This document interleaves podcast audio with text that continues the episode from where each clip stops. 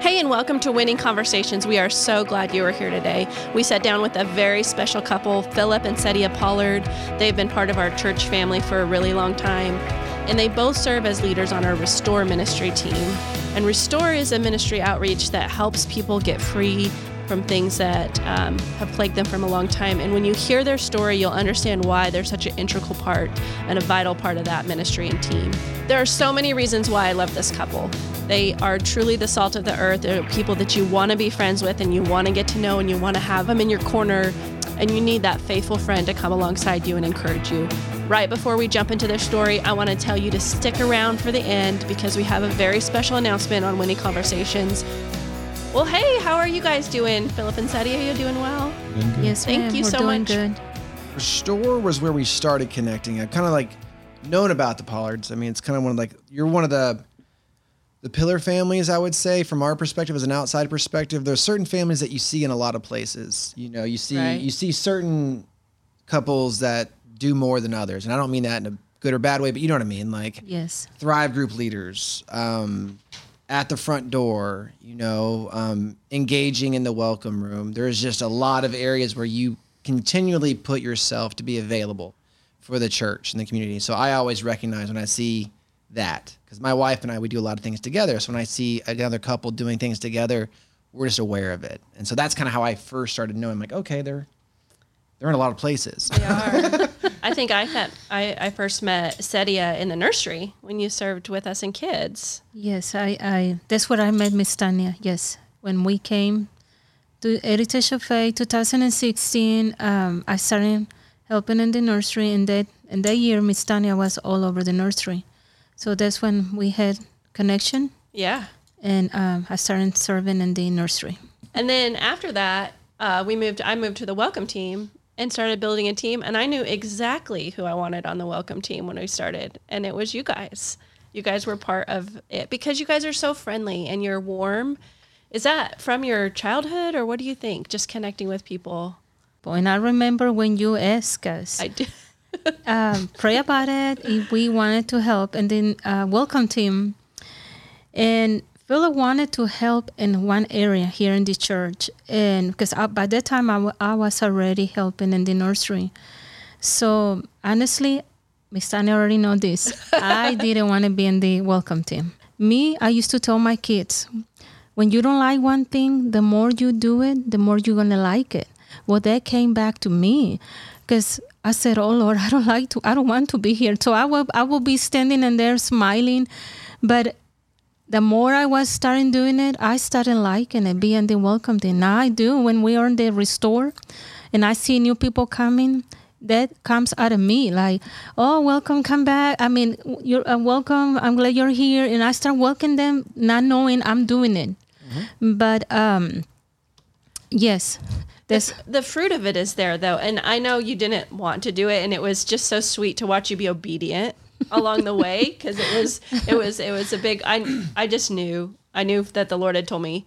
And uh and the beautiful thing is you're making these really great connections. I mean i can think of a couple right now that you connected with without any extra effort. It was just so spirit guided. They just walked in. It was a divine appointment and y'all still have connection with that couple. And it was because of who you are. You know it wasn't all philip yes, yeah yeah so so it's good but that's just one of the many ways you serve thrive groups are also another way and then now you have even more reason to be in the nursery Yes, my granddaughter. But that's the area that I like to serve, I guess, the most. I've been doing this since I guess I was a teen, not teenager, a young adult. I like to take care of babies, only babies, not up up to three and four. No, because I don't put rules, so they're gonna be ending putting rules on me. So I just like the little ones. the little ones it's We're good opposite. My wife and I do the one to four. That and we, Grades. I'm like the babies. I'm like not even a chance, not a chance. I'll leave that heavy lifting to you. how is how has becoming grandparents been It's been good. Yeah, it's been it's been re- life changing. It's it's on a different level. So uh, yeah, it's, it's, Yes, my daughter always sending us pictures. She does most every day, and she makes me laugh. I smile when I see those pictures. She's so she's a sweet baby. It's not because she's my granddaughter, but she is. She's always happy, and she's very alert. So we we enjoy to be around Allison. That's good. uh, just so people make the connection, Allison is Pastor Alex and Asnell's baby. So you guys are the the parents of our youth pastors.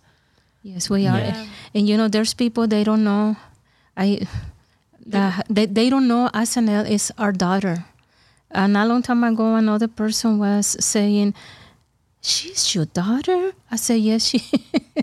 now your your daughter and son-in-law are in ministry and obviously in leadership here. You guys are are in leadership, you know, with Thrive Group leadership and Restore and there's all the areas that you guys serve. Like when you talk to your daughter and your son-in-law, is there ever like because you guys are both leaders spiritually? Is, is like I'm always curious about what those kind of families are like at home. And and so Alex is like my third son, and so he, well, he is. He actually calls me dad, and He's and, awesome. Uh, Father. He call you he- father. and um, he has a great dad.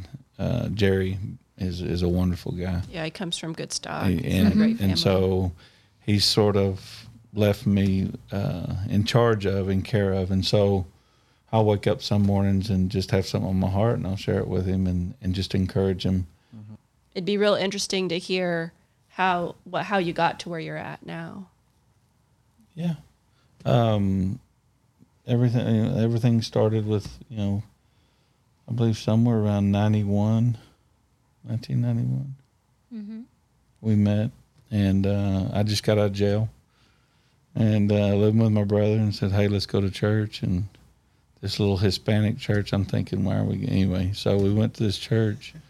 And it ended up being um, calvary cathedral what nichols uh, bob, Bob- nichols Bob Nichols. his original church which was across the street from brother copeland aw copeland's insurance office where dr Savelle had his first anyway so when he talks about having the office in the hallway that was, that was the building across the street we know So- which building they're talking about. Right. We, know, which building they're talking about. So that's where I met her, and uh, we we became.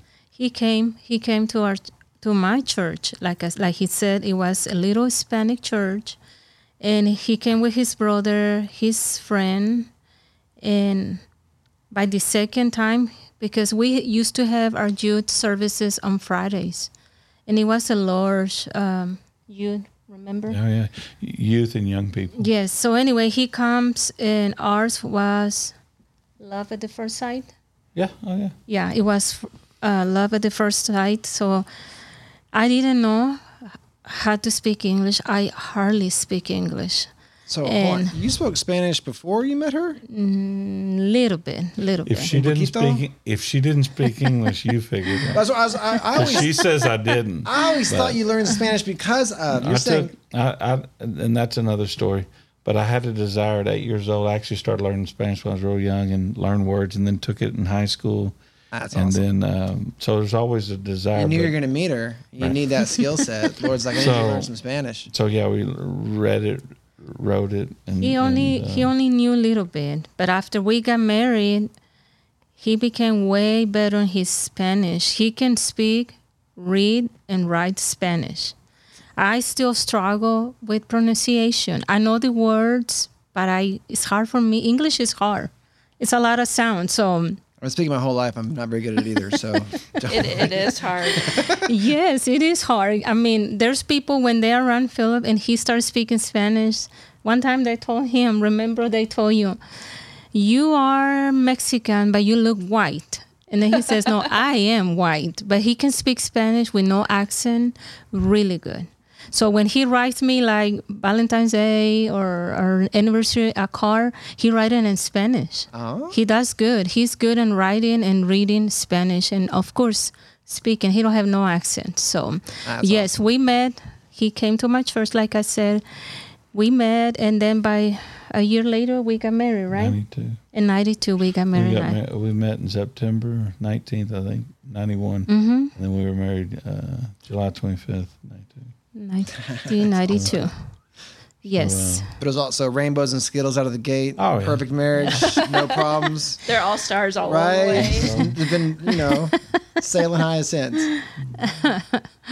So tell us what the transition was. I know you guys met at church, but that wasn't always part of your story, right, Philip? No, no, no. So was it 97? 97. So that's four or five years. Went to church there, and we had a tragedy happen, uh, and uh, nearly lost my whole family. And so she was held at gunpoint.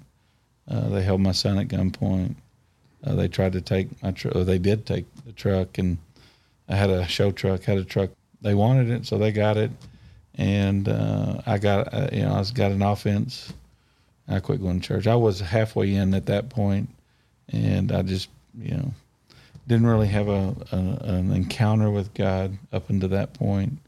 Uh, raised in church, stepped away from it, came back, and then I just left totally and uh, went, actually went into a, a whole different world um, to where they were my safe haven and and uh, literally lived another life that that I don't talk about a whole lot because it would just glorify the devil. But uh, when I came back, fast forward was Father's Day of 2009. Um, drugs, alcohol, just the whole gamut. Uh, mm-hmm. Drugs took me to a dark place real quick and a darker place, and and so I got with all this stuff that the devil uses. You know, just I really just wanted to die, and uh, but I knew I'd leave these guys, and so held me on for a long time. But I'd, I'd already talked about just taking my motorcycle and running it into a concrete pylon. I, had thought about it many times, and uh, this one night, uh, Father's Day night, and uh, our youngest son, he was at camp, a church camp, and um, on Friday night, so the day before, he had asked for prayer for me, and um, little did I know, 200 miles away, you know, this kid, little 10 year old kid, you know, is, is getting prayer for his dad. And um, that next day and that night, um, there was a pastor my dad had met, Randy Hardesty. Two weeks prior to this back up, I was in a hospital room, and uh, actually, I called my dad, and he had, at that time they were taking care of my youngest daughter, and my mom and dad were. And he came over, and I was in, I was bedridden. I was in bed for about four days trying to beat this, and the drugs had just shut all my organs down. And, and I asked him, I said, Can you get me to the hospital? And he said, Yeah. And so him and my two sons took me to the emergency room at Baylor.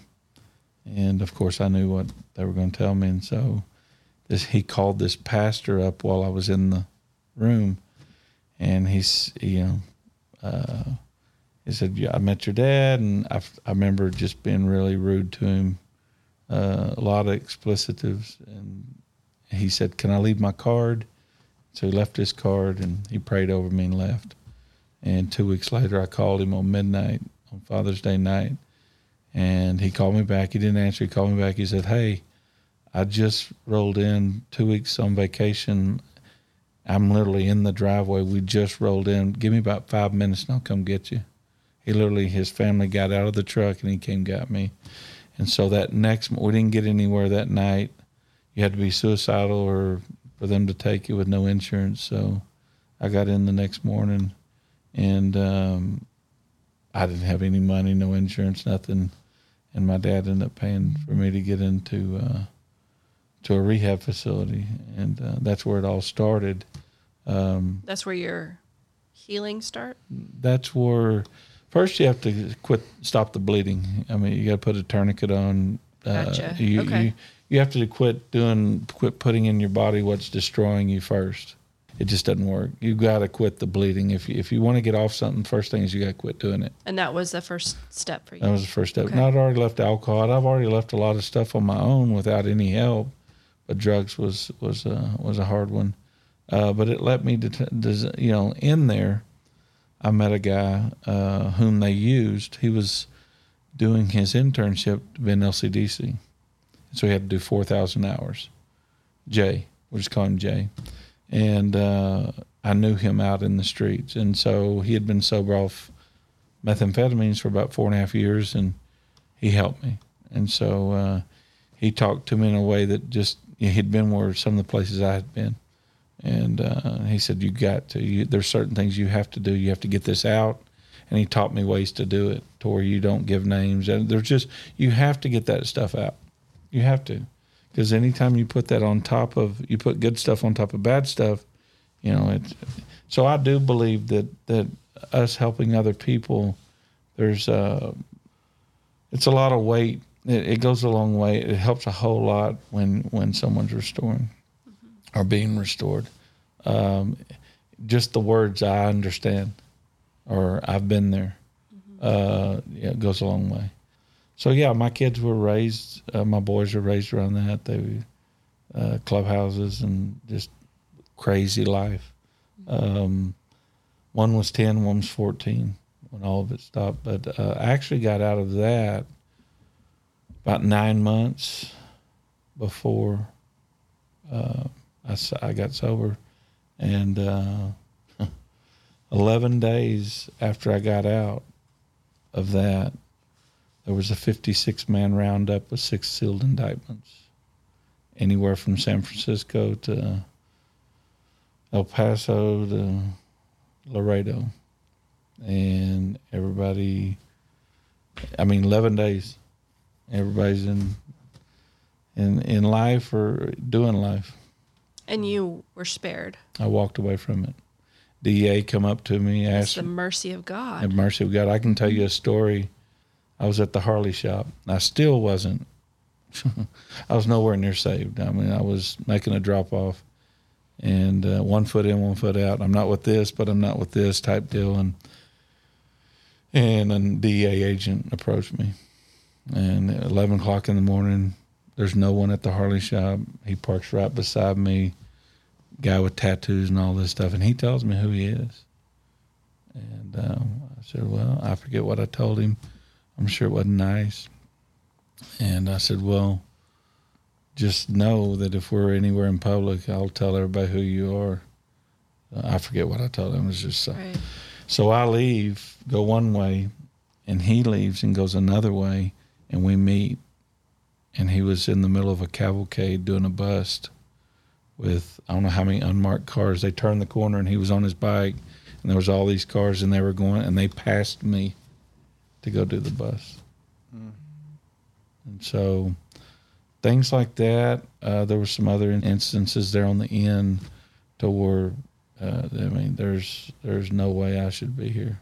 When I first got sober, of course, the counselors, everybody, they had me telling my story like within 30 days, but I never could. I mean, I always would. I tried the story the wrong way one time, and it was basically people wanting to know who did I know, you know, so and so, and I was like, man, I don't. I don't. So from there on out, which I get, I've given it in prison, I've getting in rehab, I've, all over, and I always let God talk. So where he's taken me is from I had to start just start serving and quit talking, and then he says, "Okay, now I've brought you back to where when you talk now, you give me all the glory, and you can basically you you've got a a hall pass to talk about certain things with grace. So when I mention any of this, it's with grace. Absolutely. It's it's so it's never to you know one of these or a pat on the back or Sure. it's no it's what he's pulled me out of and and so and I still have somewhat of a difficult time to talk about some of it which and and let me tell you something he did for me. He erased my memory. I, I just don't remember half of it. Uh, and she can tell you because it, bothered me.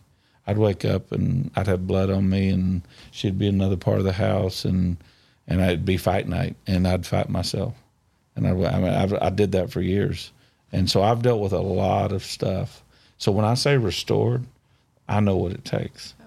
I definitely know what it takes. And so if there's certain there's some of these key things here, one of them is still thinking you're a victim. You will never get restored. You and I don't care what you've been through, what kind of childhood, it's not worth dragging. You have to get to the point where it's not worth dying for. And that a victim will never be a volunteer. A victim is always look what they did to me. A volunteer says, look what I did to myself.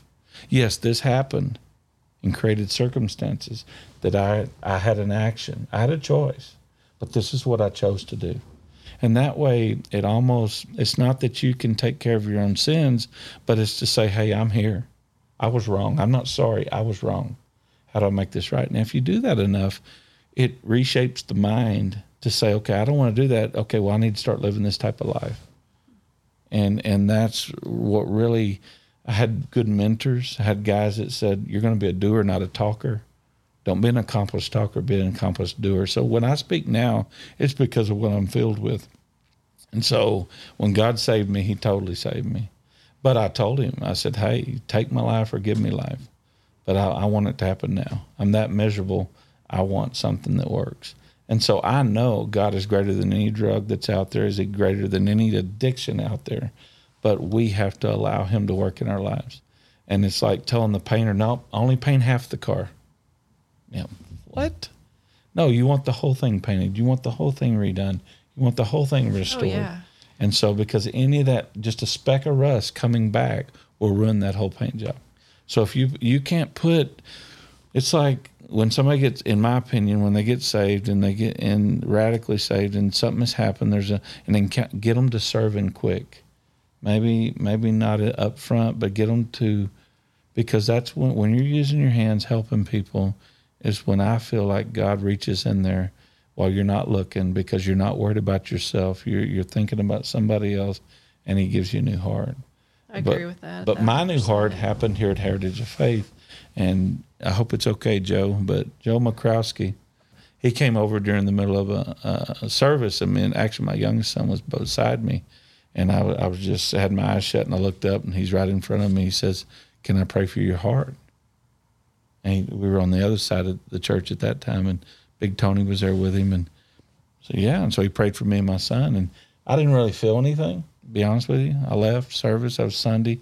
Come back on Wednesday. When I came back in the sanctuary, it buckled me to my knees, and I knew I had a new heart, and I never. Which I knew I had a new heart when I got saved, but there were some things sure. I was still hanging on to. Right. You know, I can go into my dad's relationship and how God restored that that was a total restoration. When something is restored, it does not look like the old. Yeah, in I, any way. I think the word is real clear. Like a new creation is a new creation. That means that all the old has passed away, is dead, well, and, and you have to choose to revive that old guy, but you don't. You have a new heart. This is who I am now. And if you'll do that instead of focusing on changing other people to make the relationship work, because that's not restored when you focus on yourself and then go into those old situations and those old, uh, you know, like my dad, you know, his greatest fear was that I was going to bring something up. My greatest fear is that he wasn't going to act like I wanted William to act. But when we were both changed and restored, none of that came up. And so once the gate was open, I mean, it was it was they were open and they stayed open, and uh, I got to be you know actually do some really cool stuff with him. And uh, but did I change him as a person? No. And he had been through it with his dad, so he was more ready than I was. The dad is always more ready than the son because it's it is generational. And so he has dealt with his dad on it. He knows how it affects people and affects and so he's more ready to get rid of it than the son. That's good. But it, both people have to be ready. So during this we'll say season this this restoration process. Obviously, he's going through his restoration process, but it's not like you're not you're not just sitting back passively. Like, what is your experience through this this struggle? Well, for me, I never did drugs, alcohol, but I know what it is to live with someone like that. Yeah, and I it damage. It did brought damage to our marriage because when I met Philip, you you all just heard what he said. If you don't surrender all, if you just put a bandage, that's what it happened to us. We both come for families, broken families, dysfunctional families. Um, so, you know, Philip always been very um, bold and brave to do and to say things.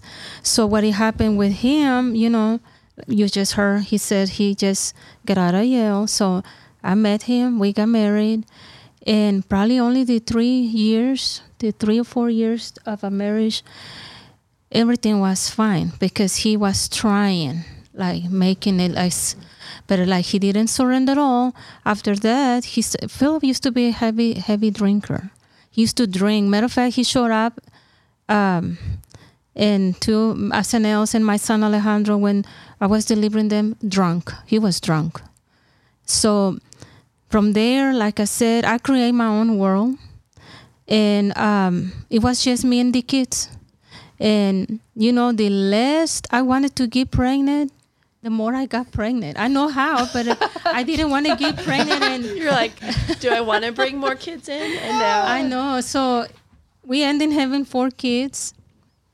My world was moved by how he was living. So you know how it is. First it starts bad, and then it turns. Uh, first it's not start not good. That's how he started our marriage, and then it started bad, and then it went from bad to worst. That's when he started doing drugs, and um, the restoration for me is that God, yes, heal my heart and restore my mind. The day he surrendered his life to God, his mother came to me and he says, The Lord said that I need to give you this scripture. Speak the scripture over Philip, and that's Ezekiel 36, um, 26, where God says, And I will give you a new heart, and I will take away the heart of stone. heart of stone because that's how he was. Phil was very rebellious. You you've told me before that that culturally, divorce wasn't an option, right? No. So you were sticking in it through thick and thin, really. Yes, because you know my culture is once you get married, it's forever. Yeah. So this is this is our culture. So, you know, I was there like not long time ago. How Pastor was preaching, and he says, when you don't know how to stop, you want to stop, but you don't know how. Me, I didn't want to quit, but I didn't know how to help Philip. We both brought things uh, to our marriage that we left in our childhood, and instead of help each other, we broke more. How do you say each other more? I broke him more, and he broke me more. So we were there. There was times that I guess it's just because our children, but we were living there together, but we were not together. So after he became, you know, he surrendered his life, I started speaking that word that my mother-in-law gave me. That was my encounter with the Word of God. So for me, that was an encounter after, you know, starting speaking that word over Philip. And then he, the day he decided, yeah, it's a long story with him, but he decided that he wanted to surrender his life. And because his family came around and told him, you are sick and you need help. So that's the night, that's the night, the night before Father's Day. It was 2009, a day before Father's Day. He uh, decided to go to a rehab center. And like you, you heard what he said, we didn't have no money. That's when he went to rehab. And the process of restoration, that's when it begins. Going to the rehab center. And then um, by that time, like I said, Philip didn't want to go to church. So he relapsed after three months being sober. So again, God spoke to me. I went to this um, corporate prayer. And while I was there, this lady comes to me, and you know, in my own language, she says, The Lord says He wants you to be that wise woman that builds your house. And then it's and then she says, The Lord wants you to be that woman. So and then she stepped she you know, she moves from there and then I'm like, Okay, what did I do wrong? Because I took it wrong. I said, I think I thought that it was me that everything happened with him, you know, all the issues of addictions that he had since we got married. Like I said, he only held it for three, three or four years. So I said, Lord, okay, what did I do wrong? What, what, what, I'm, I've been here in my house with my kids, but I took it wrong. Yes, it took me like two, three weeks praying, reading my Bible, and then God took me to Isaiah 32, 18, where he says, um, then my people shall rest in peaceful habitation. I'm trying to say it in English because I read my Bible in Spanish. And there was another encounter with me with the Word of God. because I made it personal. I said, Lord, me and my husband, we live in a house there where there's peace. You know, I, I heard last week um, Heather and Brother Trey talking about, and I, I heard Brother Trey, uh, Trey crying, you know, seeing the transformation on, on Heather. And I feel related because only the person that lives with someone that has so many addictions. Yeah you get traumatized. You heard me. Danny when i said probably you were there in that restore when i said after he became so sober so me personal dealing with so much fear that he would relapse again so that's why god spoke to me the second time using this lady in that church saying that I had to be wise. When God spoke to me through that scripture, I said, okay, Lord, Philip could have never been home and relax, sitting in the couch. I used to tell him, why can't you just sit down and relax? He couldn't. He suffered so much anxiety. So he used to come home late, leave in the morning really early, because like I said, he always been self-employed. So that was my life with him when I started speaking that word, uh, you know, my son, the middle one, he will whisper in my ear, Mom, are you sure that is not under the influence of drugs? And I used to say, No, no, he's not. And that's when the word of God took place in his life. And from that day forward, this is uh, September the 3rd, right? When you became sober, 2009 from that day forward, Philip has been sober. So, um, the, God. So yes, God restored my the way I used to think, and um, and it brought me restoration to my heart. I don't feel fearful uh, where he is, what he's doing, or how he's gonna come home. Right. So that's gotta be nice. yes, it is. yes, it is. Yeah, you I'm guys, telling you you guys spent a lot of time with your previous church. Yes. Connect connect the dots between that church and then coming here and what God's done now that you're at Heritage. Oh, it's a big difference for us when we talk about how we've been planted in here and how our lives have changed a lot. We do talk about. We came in 2016 because uh, some people that we knew they were already members in here. So our kids, Asanel, Alejandro, and Andres, they were part of the youth. So the other people was here, invite them. So they started coming on Wednesdays. And we were on the other church and they were over here. So by the time, like I said, things started getting better over there. The um, New Year's Eve, which it was going to be 2016, we had a person that used to come to our church here, Heritage of Faith, came to our house. We made a dinner, and that person called and said, Hey, can I bring a couple? I'm going to say who it is. Uh, they became friends with me. I would like y'all to meet this couple. Like I said, we were still there over there in the other church. Well, that, that was Brother Vic and Rochelle. And Brother Vic says, when we talk about this, he said, I didn't want to come. he was like, No, I don't want to go. I don't know these people. And Philip was like, and we we were like, but we don't know who's that people that is coming. So we say, okay, they can come. So they come. We like I said, we were uh, celebrating the um, you know the New Year's Eve, which it right. was gonna be 2016.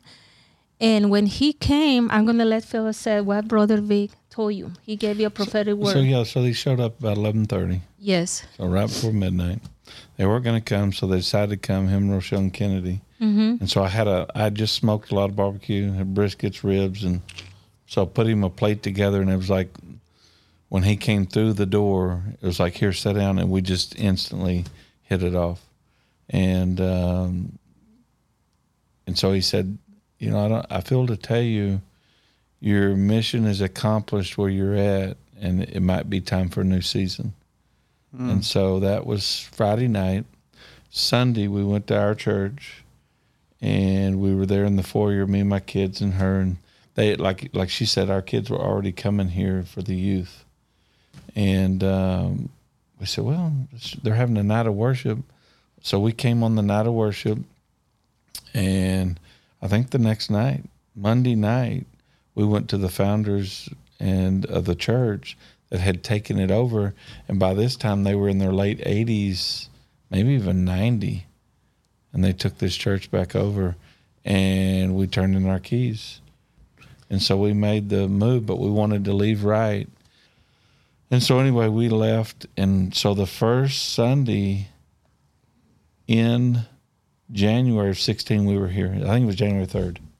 Yes. We were here. And that was the year of the prophetic word. Second or third. The great is it? The great Great breaking loose. the great breaking loose. So I still had that um Marker. yes. Because for I- us it was the great break breaking loose. I And- remember meeting you guys that day. I don't know if you know that. I remember meeting you guys your first Sunday. Well, we came like he said the um, Night of worship. night of worship Right. And we knew that, that this That was we walked in and said, "This is it. So it." we walked the next Sunday morning, and Pastor uh, Rick was coming out of the sanctuary. We were walking, and you know how there, our church has a lot of greeters. Honestly, we were our hearts was broken from the other uh, church, and as soon as we walk in, they welcome us so good. They they make us how do you say? They make us feel loved. And I told our pastors that love they they show us that day, the greeters, uh, that you know how you were walking, um, that love make us to come back because we said, okay, we're gonna we're gonna see, uh, we're gonna see if this is our church. That day we knew this was our church, so we've been planting since 2016 and here. That's so cool. And your guys' story, I, I I love. It gives me such hope and joy when I know that there's couples like yourselves that have gone through so much, but clearly, the the the fruit of your pursuit after him is now. You know, like it could have easily been in that season of like, forget it, like it's not worth it. You know what I mean? Like say your culture did encourage divorce or say, you know, there wasn't that pursuit for restoration or that desire for it. But because of that, like but God, you know, but God, now what you who you're able to minister to personally for your story and for your story, who you're able to reach professionally, you know, what God's restored. Talk about restoration, like brand new. I mean, you made a statement the other day. You said you used to you used to have police looking for you. Now they work for you. like, say that. How'd you say it? Well, yeah. I mean, we when we were part of that world, they would just pull us over to inventory us, see if we got new tattoos, if we had new patches. If I'm serious, I mean, that we get we get pulled over to, and then put everything back together. I mean, I don't say harassed. I mean, they were doing their job, and we were doing ours. I mean, that's the best way I can put it. Mm-hmm. And I wasn't on the right side, and they were. And so, fast forward, yeah, now I've got a couple that work for me, and only God can do that. And He makes those relationships and trust. Uh, it- it- you know, like I said, they were doing their job, and and I was living my life. And and uh, here's the deal: broke, um, hurt people normally hurt other people. Restored people help other people restore. And that's our main goal in life. Not that they won't make the same mistakes we did, but that they know there's an there's another way. There's something you can do. And the way I look at it, I'm gonna live to hundred, so I'm halftime. So my second half looks way better than my first half. And it's not that you made a mistake once. People say, "Oh, he'll." It's you. Sometimes you make mistakes multiple times, and you have to understand something. You know, he he's there every time. It's not that he'll give you a chance. He gives us many chances, and and and so it's really when when you look when the desire to look for something else uh, is it's like when the it's like when the teacher appears the student appears teacher is there. But the desire has to come from within and uh, I love Hosea 4 2 you know my people perish because lack of knowledge and it goes on to say they actually perish for rejection of knowledge so you've got ignorant and hard-headed there and so I, I, I simplify everything. And, and so basically, I didn't want to be ignorant. And ignorant can be fixed. Hard headed comes from within. And so a lot of times, you know, depending on the way you think and the way you live, you literally have to hit bankruptcy on every level before you'll say, okay, uncle, you know, I need some help. But Well, I mean, like, from my background, it was always management and training, but you always say, I, I can train you a skill. I can't train you an attitude. you can't, I can't teach it. you can't teach desire. I can teach anyone to do anything, but I can't give you the attitude for it. no. And so having a heart for restoration, having a heart for wanting to do better, having a, like get in the word, get in the Lord, get into what he has for you, no one else could do that. the best thing you can do for restore is live it. And you've heard the cliche: you can't you can lead a horse water, you can't make them can't make them drink, but you can make them thirsty. Mm-hmm.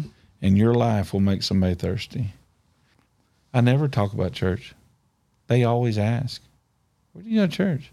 They want to know where I'm getting this information. That's exactly what they want to know. And I tell them it's simple. All you to, you can find this on YouTube. You can, and so whether or not they come or not, that seed's planted. And so once you're a sower, you it's all about the seed. Sow the seed and move on. If not, you're getting ready to get your feelings hurt because they're going to do something or not do something that you don't like. When that has nothing to do with it, you don't make that seed grow. You plant it and move on. I, th- I guess y'all have heard me say the best deliverance I came from was people. I just, I just my gear to really care about what somebody thinks. Now, I try to treat them with love, but have you ever tried to treat a victim?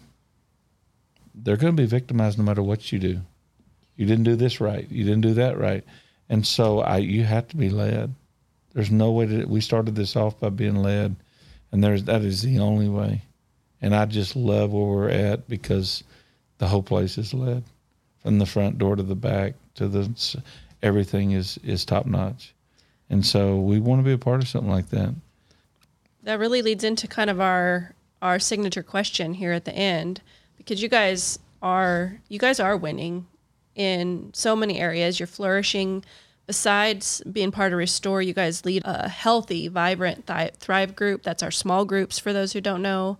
You guys are doing a lot and you're making a lot of difference in people's lives in those one-on-one relationships the theme of our house kind of that's imprinted on our hearts and all over the building is making winners in life.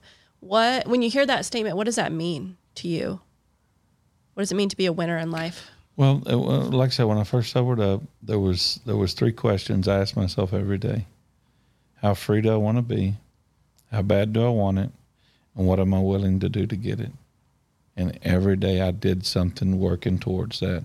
And that's how i'm restored today. So winners in life means being free you can't be a winner without being free something is a boat anchor to you that you've got to cut loose. And a guy told me like this he says, if you're doing something or living a life that you don't like the way it's making you feel, he said, you have two options learn to, learn to like the way it makes you feel or quit doing it. That's how simple this is. You have to quit the bleeding. You have to quit whatever it is that's killing you before you can start living and that's it's like you have to take the virus out of the mainframe before you can put anything good in it. Mm-hmm. You have to clean that thing out as far as computer goes. And I'm not a computer guy, but that's as much as I know about it. good You have to clean it out to put new information. If you put that on top of old information, it will mess up the information. It'll mess anything up that you put on top of it. So making winners in life is we like taking people that, that have that that are willing um, and they have a desire for the better things. Even the guys that work for us. Um, I mean, I always ask them two questions: Can you follow instructions? Can you pay attention? And really, that's if you if we will follow Christ like that, we will be winners that's awesome because everything will fall off of us. So just pay attention to Him and know who's leading. For me, um, making winners in life is like he said: if you restore, you will give fruit. Did it make sense what I said? yeah Because you can be planted in the best place, but if you're not restored, how you gonna give fruit? So for me, that's if you restore, you will be successful in life. In every area of your life, if you restore, you will become winner in life. This was awesome. These conversations are why we have this podcast, just to have amazing conversations with amazing people that are in our church. So thank you both for being here and doing this. Um, yeah, thank you. Like it's it's. Thank you to you. I love your guys' story and your heart and where you're at now, and I could not be happier that we could just share the same community together and just be a part of that. So. All those who are listening, uh, thank you so much for listening. I want to encourage you all that if you do not have a Thrive group, you should definitely check out the Pollards Thrive group. It's an amazing Thrive group. Um, we will have show notes for that, as well as if anyone who needs restoration, and they've obviously in this podcast was a big theme about talking about that and how important that is. And it's not just restoration from a, a drug or alcohol, but any kind of stronghold or any kind of situation that's keeping you from being where you need to be. These guys lead our leadership teams of our restore meetings that happen every Friday night here at our church, and we just highly encourage you to to either come see them in the lobby or come see them on a Friday night and sharing what they have to offer, like their wisdom, their experience, and most importantly, their love, their heart for others. So it, we we highly encourage anyone who's in that situation or feels like it, please come and join them and take part in this opportunity to be restored, because it is a beautiful thing to see a couple walking it out, living it out daily, this restoration process, and the joy of it. It's so it's so awesome. So thank you so much for listening. We are so thankful for the Pollards and their heart. Um, I hope you were really touched by their story. Like I said at the beginning, we are excited for what God is doing. Um, we are wrapping up, we're coming to the end of our first season. And so far, we've only been on an audio platform, but we are moving up.